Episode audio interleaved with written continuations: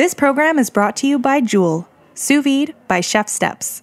Joule takes the guesswork out of cooking. Learn more at chefsteps.com slash J-O-U-L-E. I'm HRN's Executive Director, Caity Moseman Wadler, with a preview of the next episode of Meat and Three, our weekly food news roundup. The topic? Restaurants and rules. Some rules are based on religion. This makes for an unusual scene in a Manhattan restaurant a shy 20 year old dictating the kitchen standards to a humble veteran chef. While other rules promote health and safety. But who are these feared rule keepers with the power to shut a restaurant down? They're not really like food food lovers. Some restaurant rules fall outside the domain of the kitchen. All civil rights issues have basically, uh, at one point or another, revolved around the bathroom. For more, tune in to this week's Meat and Three on Heritage Radio Network, available wherever you listen to podcasts. We talk about food. We talk about music with musical dudes. Finger on the pulse, snacky tunes. Hey, hello everyone. We're, we're ready finally. Sorry about that. Thank you guys so much for coming. My name is Kristen Ofria. I'm the new membership director here at Neue House Hollywood. I'm really excited to be a part of this house, and for those of you that are members, I'm looking forward to getting to know you better in the next few weeks. Neue House is a membership space for creatives and entrepreneurs, and our programming truly reflects that. It is focused through the lens of the new and the contemporary. We are so excited this evening to welcome Ignacio Mattos, the James Beard Award nominated chef behind some of your favorite acclaimed New York eateries, and Darin Bresnitz, the co host of podcast Snacky Tunes. Tonight will be recorded as a Snacky Tunes episode to be aired at a later date. They'll be discussing Ignacio's debut cookbook, Estela, named after his flagship restaurant, his journey, and of course, his food. Please help me welcome Ignacio Mattos and Darin Bresnitz.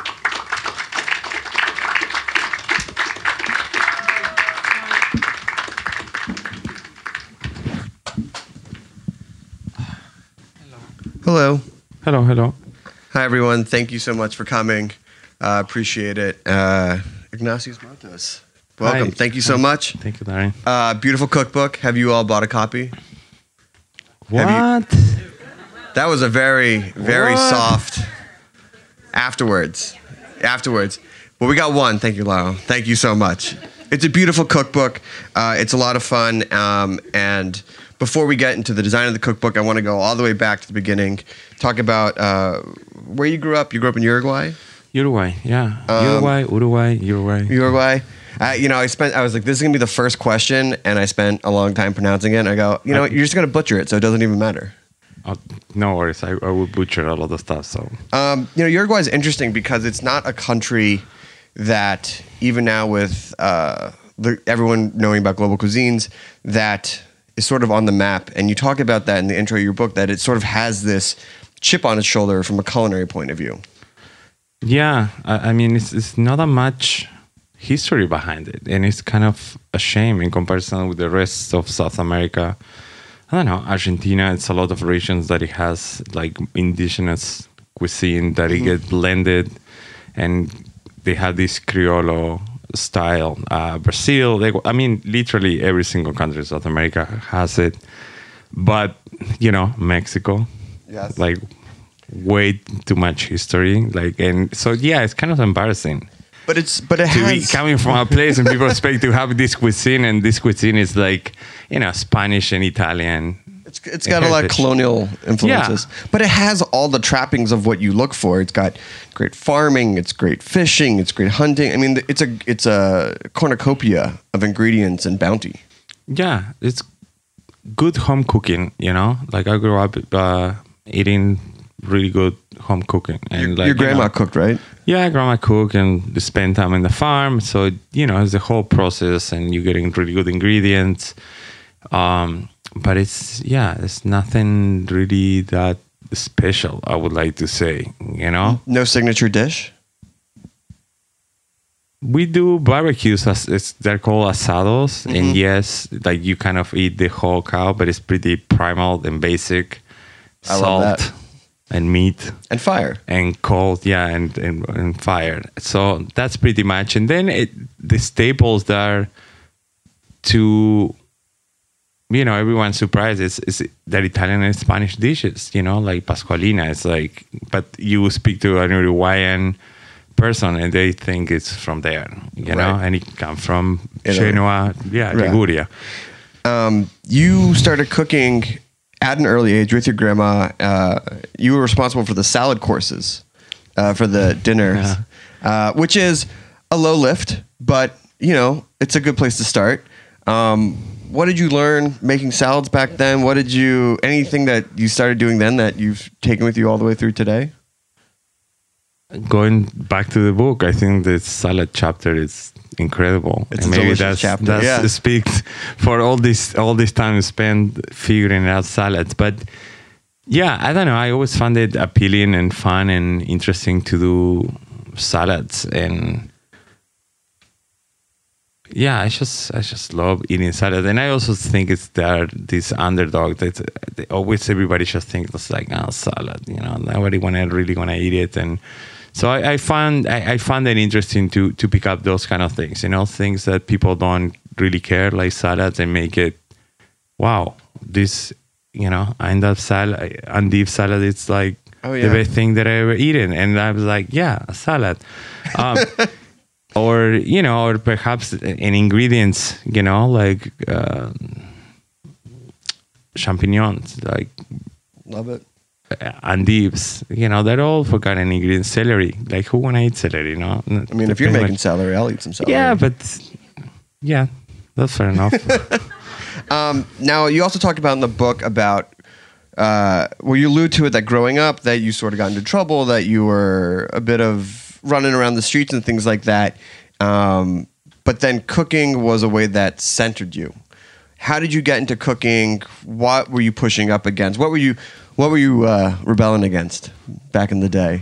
Who knows? That's stupid stuff. That's what we always do. No, but I think it had to do with like feeding. You know, I think that's a struggle that uh, you know. The, the more and more I talk to people, it's just finding your place and, and being able to fit And like there were different outlets that provide me, uh, you know, this embrace. But kitchens, you know, there were these places that you were needed Yeah, um, you had to hold accountable. There were structured. There was good food.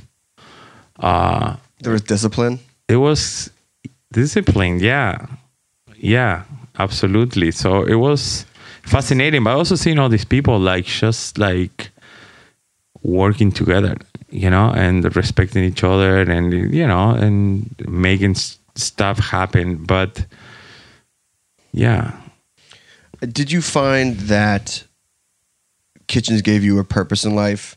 And when you found that purpose at a young age, because you were started cooking in your late teenagers, did you immediately know that this is what you wanted to do? Yeah, absolutely. I, I feel that I also get extremely lucky. I found it, you know, I was 16. How did you get your first job? Oh, first my, I, I think it was a friend of my mom, and he, she has this catering company, and there were these old, two old ladies, and they would work only overnight because they couldn't sleep.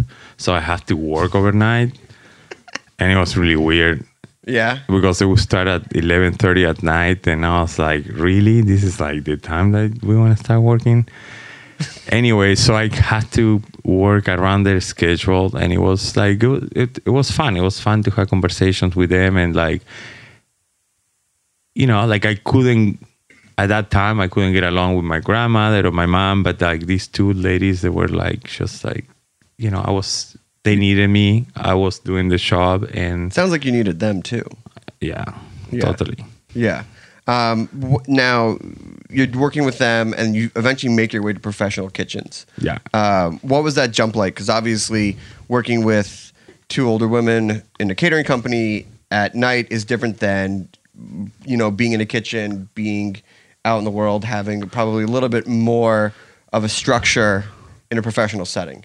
Yeah, they were professional settings. So I started work. I, I started going to culinary school, and I spent the first year. They're supposed to be two years, and that first year I did as many internship as possible. And halfway through, you know, like half of that year, it, it was a lot of disappointment. You know, a lot of the kitchens they weren't what kitchens are today. What year was this? I think it was 97, 98, something like that down there. So it wasn't it, wasn't this like charming and exciting place to be. You know, they were like a little bit rough around the edges and not uh, that appealing. And somehow I ran into stamp, stumble into Francis Mallmann's kitchen, and it was a completely different world. You know, like looking at his records, looking at his books on the shelf, and the taste. It, it was a, you know, just looking at the food, tasting the food. Everything was cohesive. You know, everything makes sense. Uh, in the other places, you know, I would go and the, you know, the dining rooms, the design was like completely awkward. It didn't match the food. The food didn't taste that good. Uh, everything at Francis, uh, it makes sense. You know, it was cohesive in some sort of way. So when does you know someone like Francis Mallmann come into your life? When does he start to inspire you to go beyond just prep work or cooking or things like that? When do you start to have your own creative thoughts? When does your process and your own personal journey start into making the food that eventually would become what you're known for? You know, when you were for Francis, and I, I just was here in Miami uh, like 10 days ago, and we having a conversation about this, about somebody that was cooking with him. For him, it's very simple. It's his language, it's his way. You don't want it, you can go, you know? I mean, it's great. and and he's not willing to compromise. So I don't know. I I spent yeah, it's crazy six years working with him. So we have our time. I, I think the last two years they were a little bit intense. You know, we Give will us- get into you wanna give us a big arguments. No, we will, we will have huge arguments about food and this and that. You know, he was he was really into. All of a sudden, I started being uh, into charring everything, and I was like, "Oh, I don't think it makes sense." So I didn't want to char things, and he would get really upset with me. and You're like, pull back on that flame, dude. And he's like, no. well, but now he's not charring; he's hanging stuff and cooking very slowly. Did and I'm like, and I was just like, why? When all these things happen, you know, like No late- no- 14 years ago, you were just. He was really upset back then. But you knew what you're getting into. It was his way or the highway. And I, I get it. I understand, but you know, it's and and I accept that. But I think it's I, I don't know. There's always room for dialogue. yeah. I think Is there I room for think so. dialogue in your kitchen? It is. Yeah, Yeah, there's room. Yeah, a lot. Okay. Um, and after you left Francis, I, I learned. Now I'm saying that it's always been like that, but it is. well, it wasn't always like that. no, but it is. There is now. It's been for a while. Have you seen and you've seen him since? Has he has he recognized that maybe he was a little? He doesn't care. He doesn't care. Yeah, he doesn't care. That guy. That guy is set. He cares a lot. He's a he's a dear friend, but you know when when he get to certain thing, he's just like it's He's- just the way it is. he's Francis Mallmann. He's Francis Mallmann. Um, now, after you have Francis, you actually spent some time in the States cooking at two legendary San Francisco restaurants, Cafe Zuni and then Chez Panisse, Yeah. which, you know, uh, to go to the States and to land there, and especially San Francisco at that time with working with farms and seeing what the possibilities of American uh, farming could be like and, and, and culture and cuisine, how did that add to your your learnings? I mean, it was mind blowing. I mean, Alice Waters. Alice Waters, Judy Rodgers. I, I mean, Judy Rodgers is like it was, but still, like it's it's incredibly how she influenced people. Her way of thinking about food. It was like you know that was my first encounter with California with Judy Rodgers at Zuni Cafe, and then Alice and the whole Japanese culture Yeah. and, and work came up. But yeah, California was mind blowing. Absolutely, like the whole products, you know, because we will get good products with vegetables, but it wasn't like it was like wow. I mean, the distribution back then was not what it is today. Uh, for most restaurants, it was still these antiquated chains, and it wasn't organic and things like that. So to, you know, to be to show up at these restaurants in Francis Mallmann or Chez Panisse or Zuni Cafe, or something like that. You make it sound like I'm Jacques Pépin or something. No, That's but not- I'm just I, what I'm saying is that you know How many years ago was that? five years ago. Five years Yeah, ago. Okay, fair. Um, That's fair but you know, it's it's uh it's all this discovery that you don't. That's not immediate. You know, because now I can pop online, I can see what's going on over there. But to show up, you know, at these harrowed places and to see something that blows your mind is going to be truly awesome and unique. Yeah, yeah, no, it definitely was, and and- but also like seeing this blend of, you know, like seeing a Sunni or a Japanese, like this blend of, I don't call it fusion, but you know, they would utilize all these different ingredients and spices from different cuisines, you know, and they would blend it, and that was a Californian, Postmodern. Yeah, postmodern then. Yeah. I like it. Yeah, pull a little bit here there. Um, now I know you spent time in Europe and you spent time in Brazil, but I want to make sure we talk about you getting to New York. What eventually drew you to, at the time, was New York's greatest food city uh, in America? So the first uh, was with Francis. We was we opened something in in the Hamptons, and then we were supposed to do something in the city. It fell through. I went around and traveled a little bit everywhere, Europe, Brazil, and ended up in Brazil. And then I get an offer to go back and uh, work as a chef at a place called Il Buco Oh yeah. which it is a beautiful institution on Bond Street in Manhattan. Uh, again, uh, having access to some of the best Italian It's amazing. product. I mean, and local, but you know, like utilizing this olive oil from this family that's been doing olive oil from 1600s. You know, mid 1600s. That's and they have trees that old in Yeah. the property. So stuff like that, you know, like and doing our own charcuteries and you know doing sourcing these crazy pigs just for those charcuterie. Um, yeah, New York at the time was yeah probably one of the best culinary places In the world? in the world, but yeah, all of a sudden everything just like flipped, and now you have you know amazing food here. I know. I mean, we could Which- spend the rest of the time talking about how great LA is and the food scene. Uh, but New York was really setting a lot of boundaries. And while you cooked time in the city, then you also wound up in Brooklyn, which is where oh, I Oh, first met you. Met. Yeah. Well, you were in Manhattan, then you went to Isa, right? That was yeah. I've been talking about a lot about Isa. Issa was a great, Crazy. crazy, Crazy. restaurant. It's the type of place that you hope to find in any city because it feels it felt like it shouldn't exist and it was wild, but it was also centered. It had the open it had the fire, it had these great dishes, you know, the menu was always changing. Uh, what drew you to Isa? What made it so special? we wanted we wanted to have fun. We wanted to be creative. Um, we wanted also to try to elevate the food offered uh, in New York uh, at the time. I don't know. It was a, a Parisian influence. It was a, a an influence from places like Le Chateaubriand in Paris. Um, Nice. and we want to keep it accessible. So yeah, we started messing around. We talked to Taavo, that uh, was the owner at the time, and we just hit it right off the bat. And you know, it was a pretty influential place at the time. It was before think and so. an after. Yeah. I was just thinking about like the people that were there. They were like the contra guys. They were there. Uh, Pam and Jose from Semilla were there. Frederick from Aska was there. Yeah. Um, It's always amazing when you see a place that just right place, right time, right food, and then you blink and it's sort of gone. I mean, it was yeah, it was yeah. there and then it was over.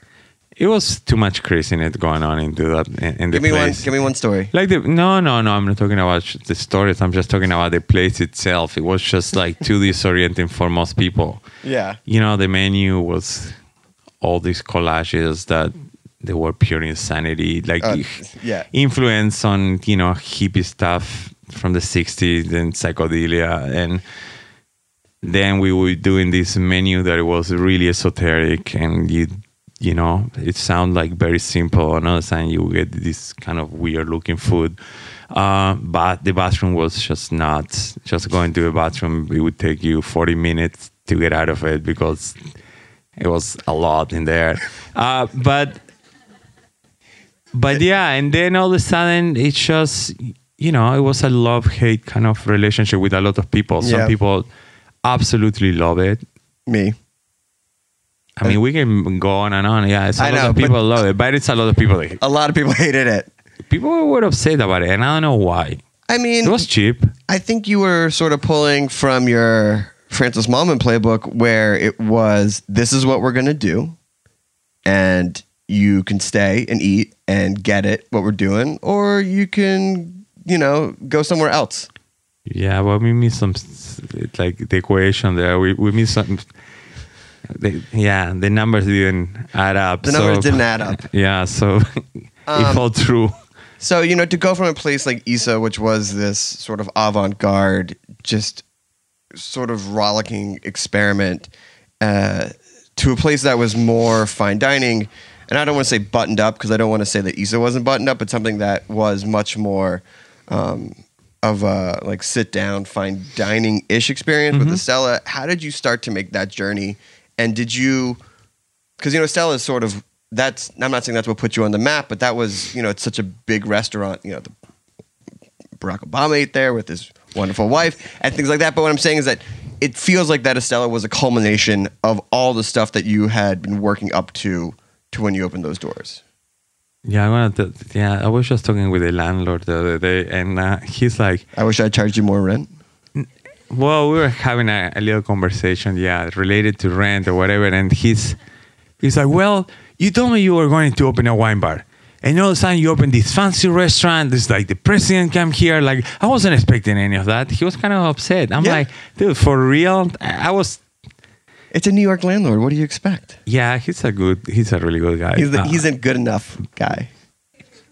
And it's you know what? It's it's pretty it's pretty good for these days. But uh, but how did the, what was the creative process? Because you leave Isa and you could you could sort of done you had a, the cachet to do whatever you wanted. How did you land? What was the the origin story of Estela? Well, it was a little bit of a bittersweet kind of uh, taste that Isa left me, just because you know this avant-garde desire of, you know, just trying things for the sake of trying and the fun and the creativity, and and people not being able to respond or connect with it, or like that a certain group of people were able to connect, and why this other percentage of people weren't able to connect. So I was like, you know, a, a man of I'm a Libra, so I'm, I'm a man of balance. So I go from one extreme to the other. So then I'm like, oh well, fuck it. Let's do very dumbed down food. Let's do it very simple, straightforward. I'm gonna. I love steak and fries, but I was like, I'm gonna do steak and fries. Like I, I'm gonna get bored. Yeah. But I was like, and or like canned food with like some toast. Oh right right right like the Spanish style. Yeah, so I was like very direct, very straightforward. So I, we did that for two weeks. So it was a lot of these friends like you that would come on to the restaurant and gave that girl the book, and everybody would look at each other like, "What's going on here?" Well, you it, know. it felt that you had put away uh, a part of your creativity, and it was. It's like you go to see a band play, and then they just they play like light covers of Yeah. yacht rock, and you're like, I know you can shred. Why aren't you shredding in my face right now? Uh, just open it up. Yeah, and two weeks later, I was like, "Okay, let's What play with this." What was that switch? Like, was it was it a was it a a soft movement in your brain, or was it a jolt out of bed in the middle of the night saying you got to do something different? uh, it was difficult. It was like every day just grappling with this thing, you know, being pulled in different directions and trying to figure it out where the right place it was that I wanted to be, like how far I can push it and like where was that line of. But like trying to come up with a language, I think that was the most difficult thing, and like making keeping the integrity of what I believe like the food should be uh, but also i really wanted 95% of the people to unquestionably like it Did you feel that you wanted to get those people who doubted Isa on Yeah. your side. Yeah. I want to prove them Wrong. wrong. Yeah, that's fair. Yeah. Um, I did. you mentioned you did. I mean, the world has recognized, and you just mentioned about creating a new language. And it's interesting because at the places you've worked at, if you look at the pedigree, they all have their own language. Like Chez is a language, Francis, Zuni, their language. How did you come about creating a language? Because you have a certain aesthetic, you know, the shapes that you love, like circles, you do fermentations, you do, you know, uh, sorts of curings. Like, how do you start to build this, uh, you know, board of words, you know, this sort of playlist or playbook uh, for a new restaurant? And how much time does it take to, to get it completed? Yeah, it, it, it takes a little bit of time. I, I, I still feel that we are on, on the process of, I think we have the language, but five year in, I'm like, the same idea is like, this is all I have. Like, like, let's, let's push a little bit more. But also we have to understand what it is that the place is and kind of keep it true to that essence. Uh, but what you need is it's, it's just a sense of time and place. Mm. I think the most important thing is like understanding where we are and then understanding the time. I think at the time it makes complete sense.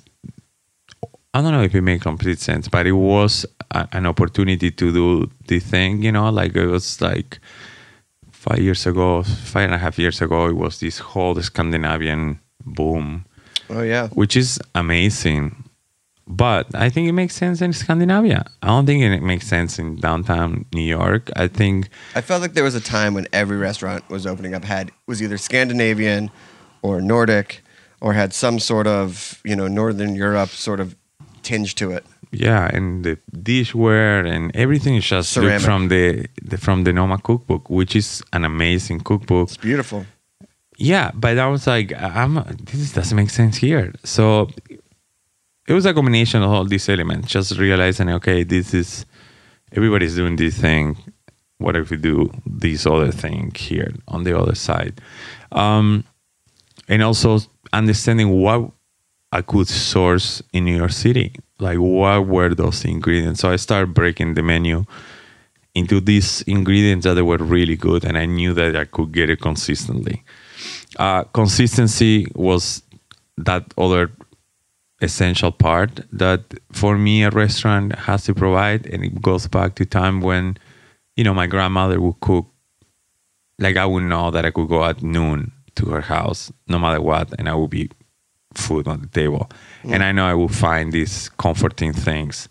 So for I I associate food through that comfort, right, and that consistency, um, and kind of sense of security. So I wanted the restaurant also to be that kind of place. So as I start breaking it down, start realizing it that I like restaurants that I know that I can get these very specific things. Uh, but I want those things not just to be the traditional tartare that 152 restaurants have in New York. I wanted to have our own tartare. So what it is that it takes to do that particular tartare. Uh, you know, mussels, you know, like you could get mussels, but you get provençal, and salt and I love them, but we do an escabeche with them, you know, and it became like a staple. Um, the same thing, even like the burrata, that is a very simple thing, but and, and it's always a bit of humor into what I do, you know, like It's- everybody. It is playful. It's Yeah. playful food. I mean, it's serious, but there's it's it's it's there's a levity. Yeah, but at the time, yeah, totally. But you know, perhaps at that time it was this whole boom of choosing green shoes, and like, everybody was choosing and choosing. I was like, what if I want to put shoes in the food? You know, I mean, this is kind of I love shoes, but it was kind of funny, and I'm like, yeah, I'm gonna put it in, just put it into the burrata, and you know, and it worked, and it's delicious. Uh, but it's also decadent at the same time. So having finding this balance, you know, I like to also feel good when I go out and eat. You know, we were just talking, uh, having a little conversation Little about conversation. that, and that's another part. I think it's restaurants they need to provide a little bit of both. You know, uh, they need to. You, you should feel good after you eat, and I think people forget about that. So it was uh, all these things that I needed to be able to um, achieve, but also keep keep it pushing and finding new ways and keep the menu going. And the menu has evolved, but it's those classics you They're are there. able to get it. Yeah. Yeah. And they keep getting better. Yeah. Now, five years in, so many recipes and awards and, and press. When do you start thinking about a book? Why do you feel that you need to have a book? Because you guys are successful. You know, you have a full house every night, you have a story that's well known. What makes you think that on top of running a restaurant, and not just one, you have multiple restaurants, that you also want to go into the endeavor of writing a cookbook? I think to just put it on paper and say these are our dishes, mm. these are ours, and putting the story behind it. That's it. Just documenting it and having it there. And actually, it's it's like a great tool. Also, at the restaurant. You know, now that we have the book, it's it's really helpful for the cooks to understand a little bit better. So now you don't have to talk to them at all. No, so at go all. to page page Yeah, 63. Exactly. No, no, the whole conversation is there, but it's definitely well, no, allows them to process and understand at their own time what it is that we're talking about when we're talking about food. That we we have meetings every Wednesday, uh, a, a general meeting with all the kitchen. We do R and D on that day. Uh, so yeah, it's, it's helpful. It's pretty helpful, but also yeah, it's a great tool in many different ways. It's also it looks beautiful at the restaurant. It's a beautiful book that you all should buy as soon as we stop talking. Um, what's your creative approach to putting the book together? Because obviously, launching a restaurant is a completely different endeavor. Um, did you have a sense of what you wanted to be before you got into it, or did putting it down on paper sort of decide what the book turned out to be? I, I wanted to be a, a a cookbook that people were going to use. I didn't want it to be a coffee table uh, cookbook, and it's kind of you know when you think about the food at the restaurant, it's yeah, it, it's a certain aesthetic into it, and the food it can be beautiful, but it's delicious. It's, straight up delicious. Like deliciousness is never compromised. So trying to communicate, like try to achieve that on the book, it was quite challenging. I think we uh, were able to get it right, but uh, yeah, and a lot of the food. That- I don't know if you guys are familiar with the food in there, but it, it's a lot of the stuff. It just looks like a pile of a blanket of collard greens. There's a lot of layers in It's layers. The stuff is hidden, so you cannot really see it. So it's like you know, you shoot the thing. It just looks. It's just not that appealing, you know. Which was the original idea, but at the restaurant. Did you go and pitch that to the publisher? It's a non-appealing cookbook. listen? They wanted to. They wanted to do it. I, I was like, listen, I, we don't have to do this, but they really insisted. So I'm like, okay, how we want to do this in a way that makes sense? So yeah, like t- muscling up the whole process of photographing the book and uh, how to present all that layering whenever the layering it, it comes to place. Um, but above all, yeah, it was just to make the book accessible for most people. How to make the cooking that we do that I believe is very simple accessible to everyone because it's, whatever is simple for me it might not be simple for you and Well, thank you. It's not that simple for me. no, but realizing that you know, like the different uh, levels on cooking skills. No, I mean it, it's it is having eaten your food and and knowing the type of chef you are. It did actually surprise me about how approachable it was for the at-home chef. It's not the pantry isn't crazy. The ingredients aren't too out there, and it's a it's a forgiving book in many ways that allows you to have a little bit of your own creativity with it. yeah. Um, how did you curate the the recipes uh, since you have so many? What story were you trying to tell through the dishes that you put in there?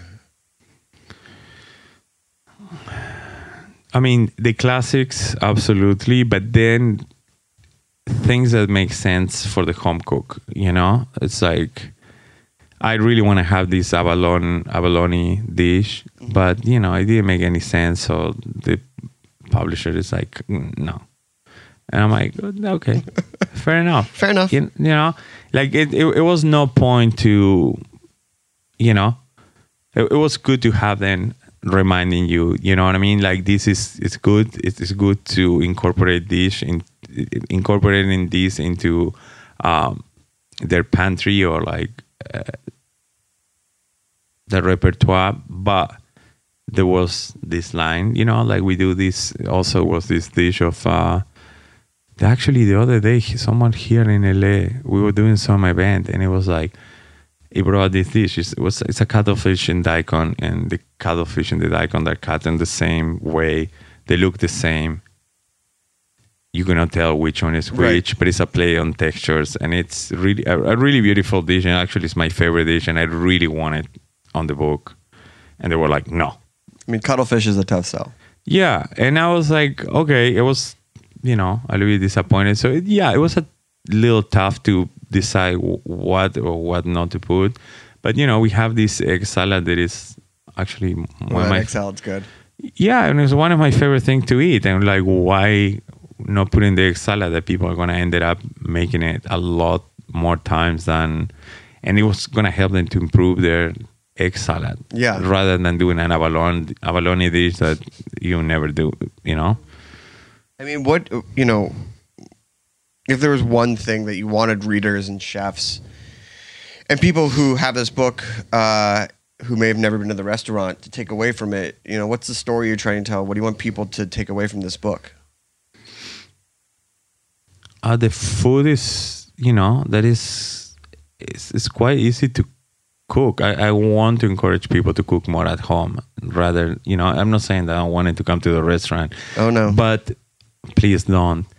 But it's it, it for me it's very important to make people more knowledgeable about what it is that it goes into into food and i think it's possible not to make it in an intimidating way what you were saying earlier is it's a lot of cookbooks that they're really discouraging you know you are like once I see a cookbook that's dealing in grams and things like that, it's sort of it, I start to sort of go, I'm not really ever going to cook from this because I don't have enough scale and I'm not going to get these mm. powders and things like that. Like the Noma cookbook is fantastic, but you need to set up a whole lab.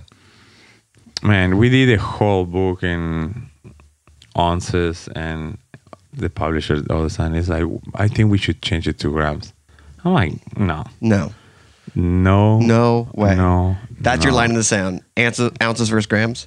yeah no and i come from grams You come and, from grams. and now switch no it's too complicated No, it's it's good. Uh, All my uh, equipment still works in the book uh, for my kitchen at home. Um, now, before we open it up to questions, there is the book is great. I'm not just saying I, I really enjoy it, but there's a quote in there that I love that I'd like you to expand on a little bit. Says, "Even if you have no idea what you're doing, be confident." And I loved it because it really speaks to a lot of the food you make and your career and things like that. But it's a good. It comes in the beginning of the in the book, and it's a great thing to have as an inspiration before you sit down to cook dishes you may have never thought about cooking before. What's the idea behind that sentiment? Why does that mean so much to you? For me it's very important that we all understand that, like just like follow our our instinct and also train our senses. So you know it, it's a little bit of a talk on the book about you know understanding how to taste food and what to look after you know?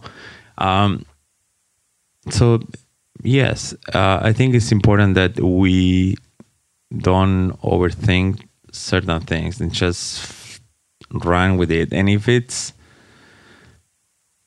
you know, it didn't came perfect, it is close enough, and like you will able, you're gonna be able to replicate those dishes. At least the recipes on this book that all. You know, it's like a, a few of them that are a little bit complicated. Like they take a little bit. They're not complicated. They take time, like the lamb ribs and the rice. Yeah. Uh, but for the most part, they're all things that you can just do it over and over. And like as you do it the second, the third time, you figure it out what you did wrong. By the fourth time, you have it nail.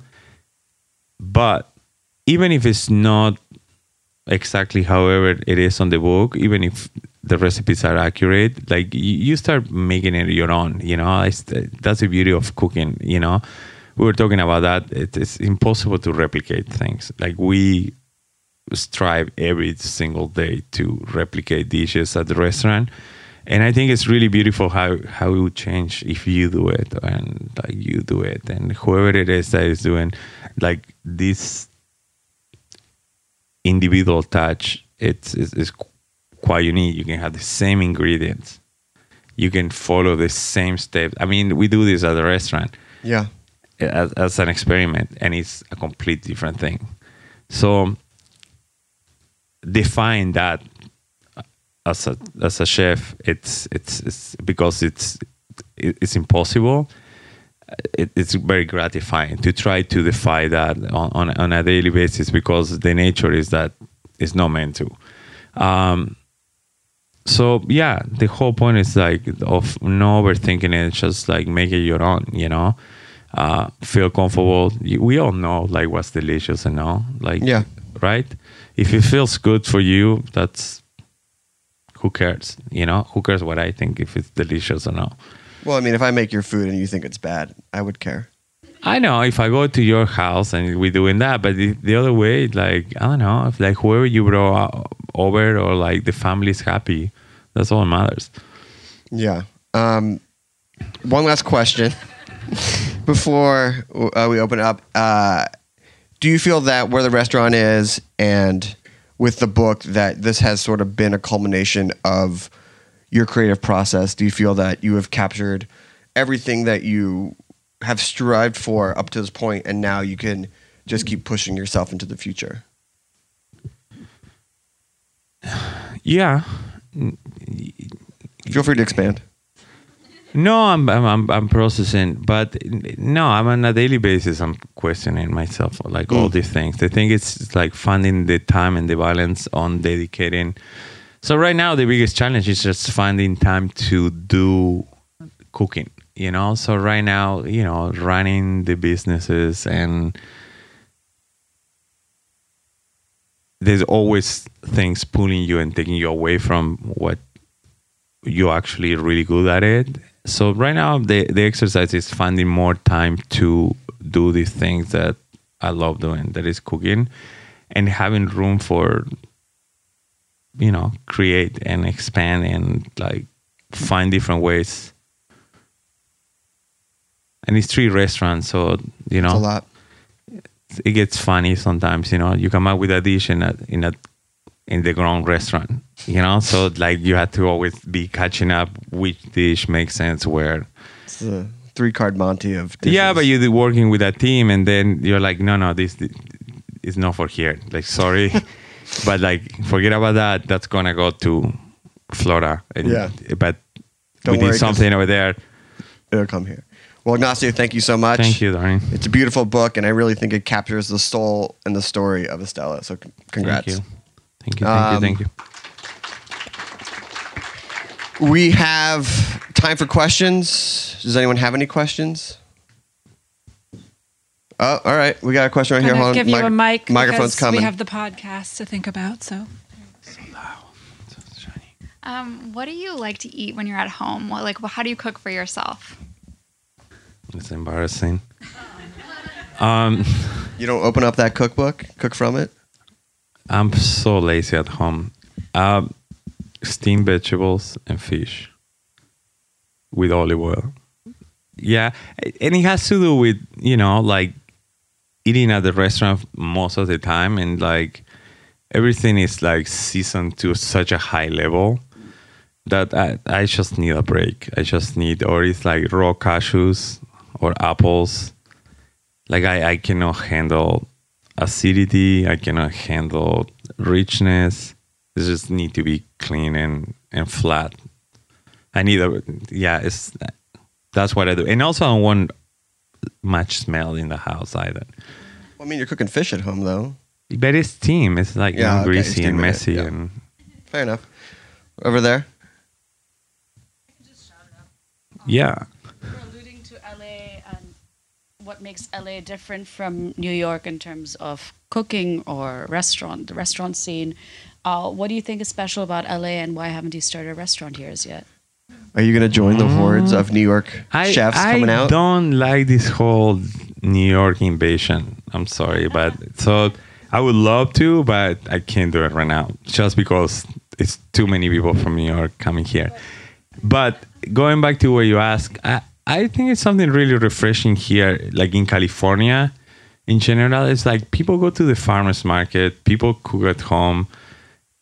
When they go out, it's, it's a different appreciation for the process of cooking. When in New York, it's, you know, people just go out all the time and they have no idea what it actually takes to wash the dishes to wash the vegetables, to carry the stuff, to go to the market.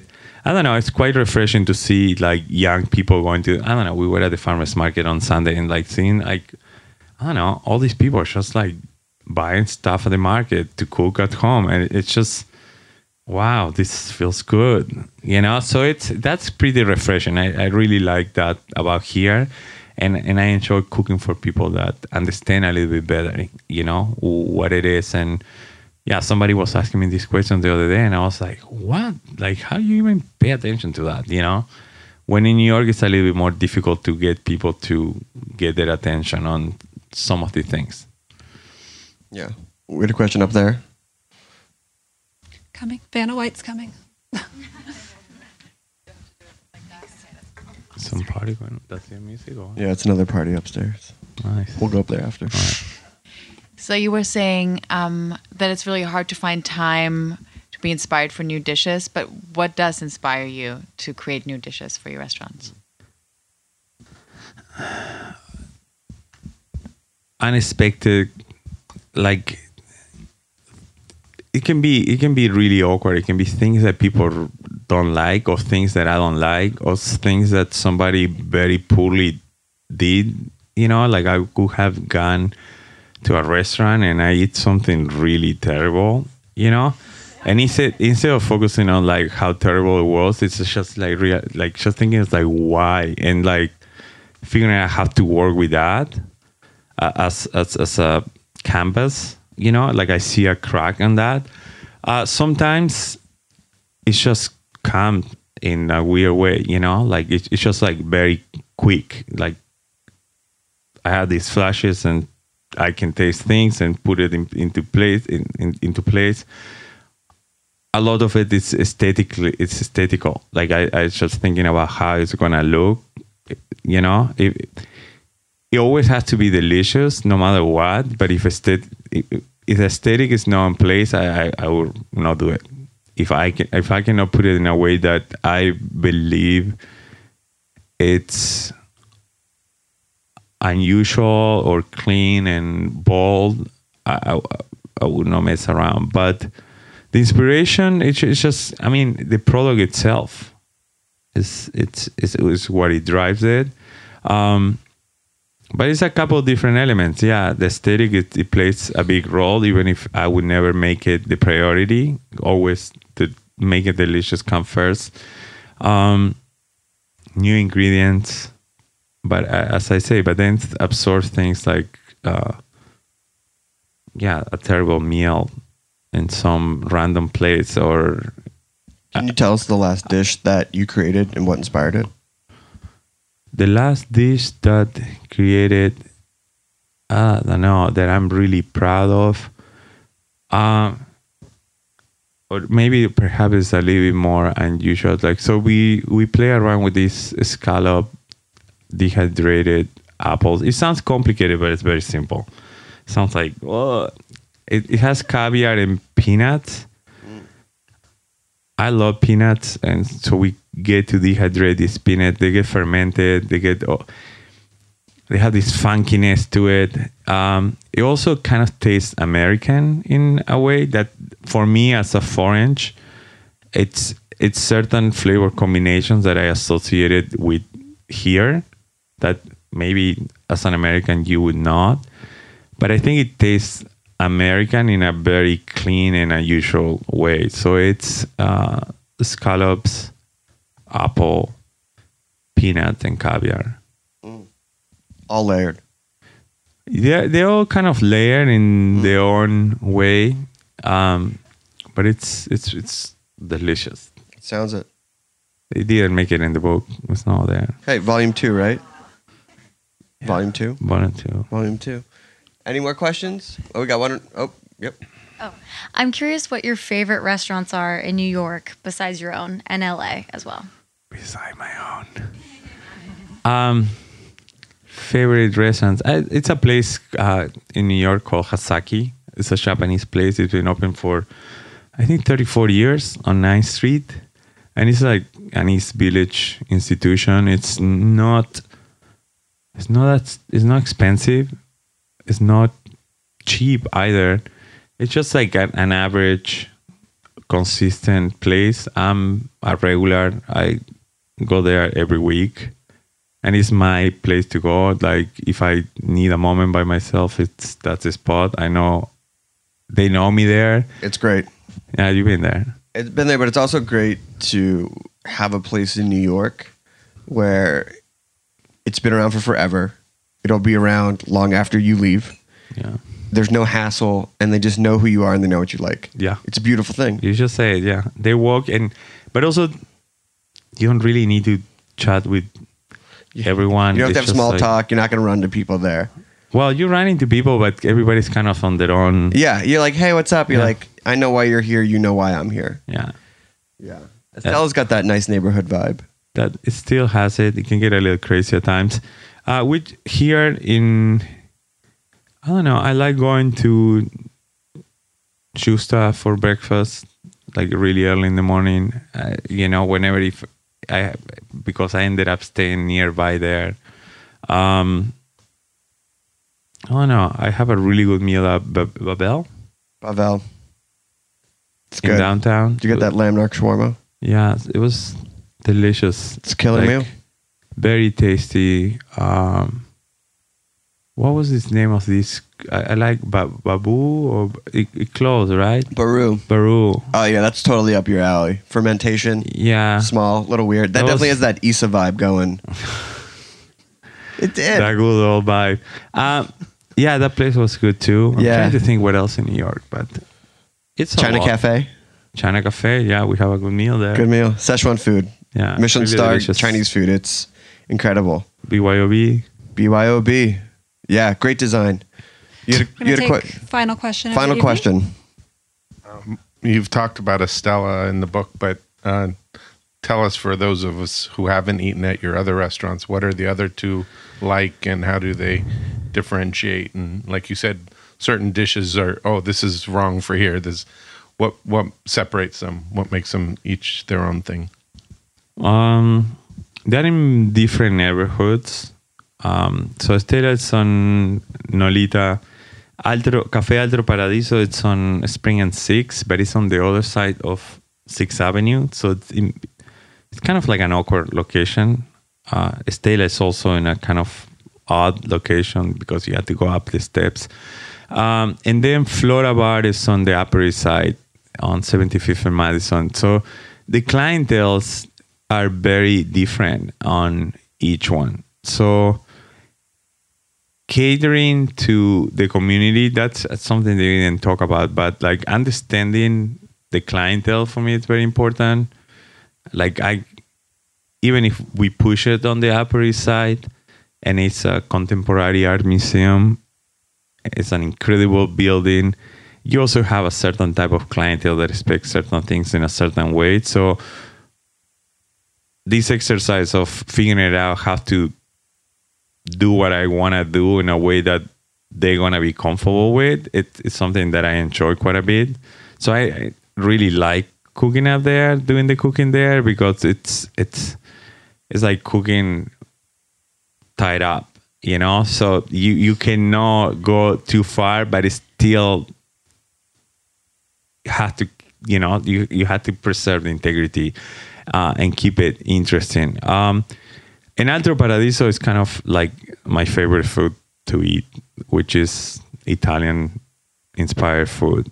It's just it's what I grew up eating.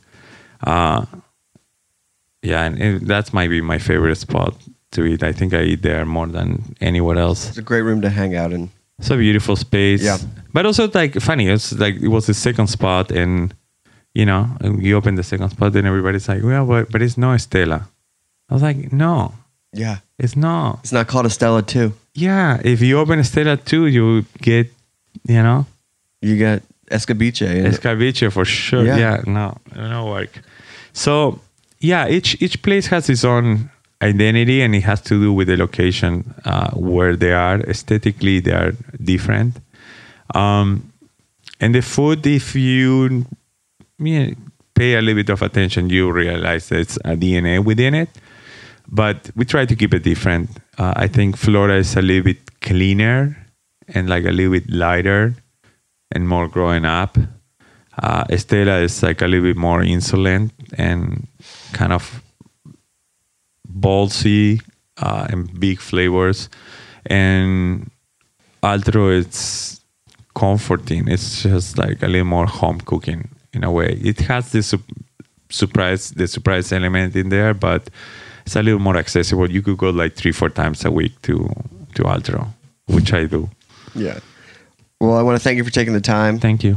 Everyone, thank you for listening. Thank you, thank you, thank you. Get a copy of the cookbook. Yeah. Cook some food at home. It's Presents fantastic. for everybody. Yeah. Holidays. And thank you for NeueHouse for hosting. Thank you. Thank you guys. We talk about food. About music with musical dudes. Finger on the pulse, snacky tunes. Thanks for listening to Heritage Radio Network, food radio supported by you. For our freshest content and to hear about exclusive events, subscribe to our newsletter. Enter your email at the bottom of our website, heritageradionetwork.org. Connect with us on Facebook, Instagram, and Twitter at heritage underscore radio. Heritage Radio Network is a nonprofit organization driving conversations to make the world a better, fairer, more delicious place. And we couldn't do it without support from listeners like you. Want to be a part of the food world's most innovative community? Rate the shows you like, tell your friends, and please join our community by becoming a member. Just click on the beating heart at the top right of our homepage. Thanks for listening.